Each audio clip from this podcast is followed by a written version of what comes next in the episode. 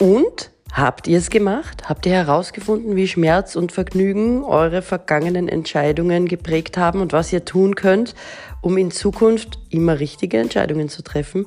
Ich hoffe doch sehr. Ich habe eine Facebook-Message bekommen von einem Hörer. Er hat einen neuen Management-Job und er fürchtet sich vor Präsentationen. Er hasst es. Er will einfach nicht drüber reden. Und er hat gefragt, ob ich nicht ein bisschen mehr über das Reden in der Öffentlichkeit sagen kann, weil den Mut zu haben, einen Podcast abzuliefern, der nicht perfekt ist, wo man alles Mögliche hört und drin lässt, ohne es glatt zu bügeln, er bewundert das. Vielen Dank dir. Was ein Redner wirklich braucht, ist zum einen eine ganz klare Message, ja, die er rausbringen will. Und wenn so Firmenpräsentationen eher ein bisschen fad sind und man die nicht wirklich rausbleiben will, also rausbringen will, dann fehlt es eben an dem entscheidenden Leidenschaft. Aber gute Nachrichten für dich, du kannst die kreieren. Und ich werde da jetzt allen, die ein bisschen Leidenschaft in ihr Leben haben wollen, äh, sagen, wie das gehen kann. Die Hausaufgabe für heute, die kommt jetzt schon, ist die. Macht ein Video von euch selbst mit eurem Smartphone. Ihr müsst es nicht teilen, ihr müsst es niemandem zeigen, ist nur für euch.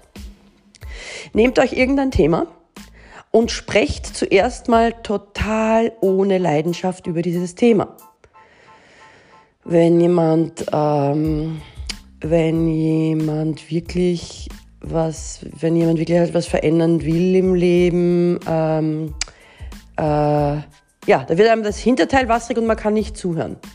Aber macht es mal. Macht mal wirklich absolut langweilig, ohne Begeisterung irgendein Thema und schaut auch, wenn ihr euch das Video dann anschaut, wie ihr euch bewegt.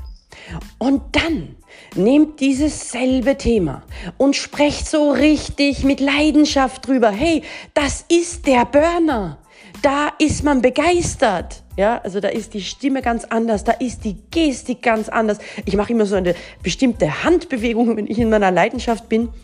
Und wenn mir langweilig ist, ja, und ich mache diese Handbewegung, dann werde ich sofort an meine Leidenschaft erinnert, weil die Physiologie ist dran geknüpft. Das heißt, sobald ich die Bewegung mache, glaubt mein Körper, ah, jetzt ist Zeit für Leidenschaft. Und sofort fällt mir irgendwas ein, was ich tun könnte. Weil wenn ihr euch dann beobachtet auf diesem Video, wie ihr mit Leidenschaft sprecht und wenn ihr euch dazuhört, ja, und den Unterschied einmal festmacht, wie ist es, wenn ich gelangweilt rede, ohne Begeisterung, wie ist es, wenn ich mit Begeisterung leidenschaftlich rede und gestikuliere, dann könnt ihr das viel, viel bewusster kreieren. Also, heute eine kürzere Folge, ganz viel Spaß, ihr Lieben, und enjoy the rest of your day.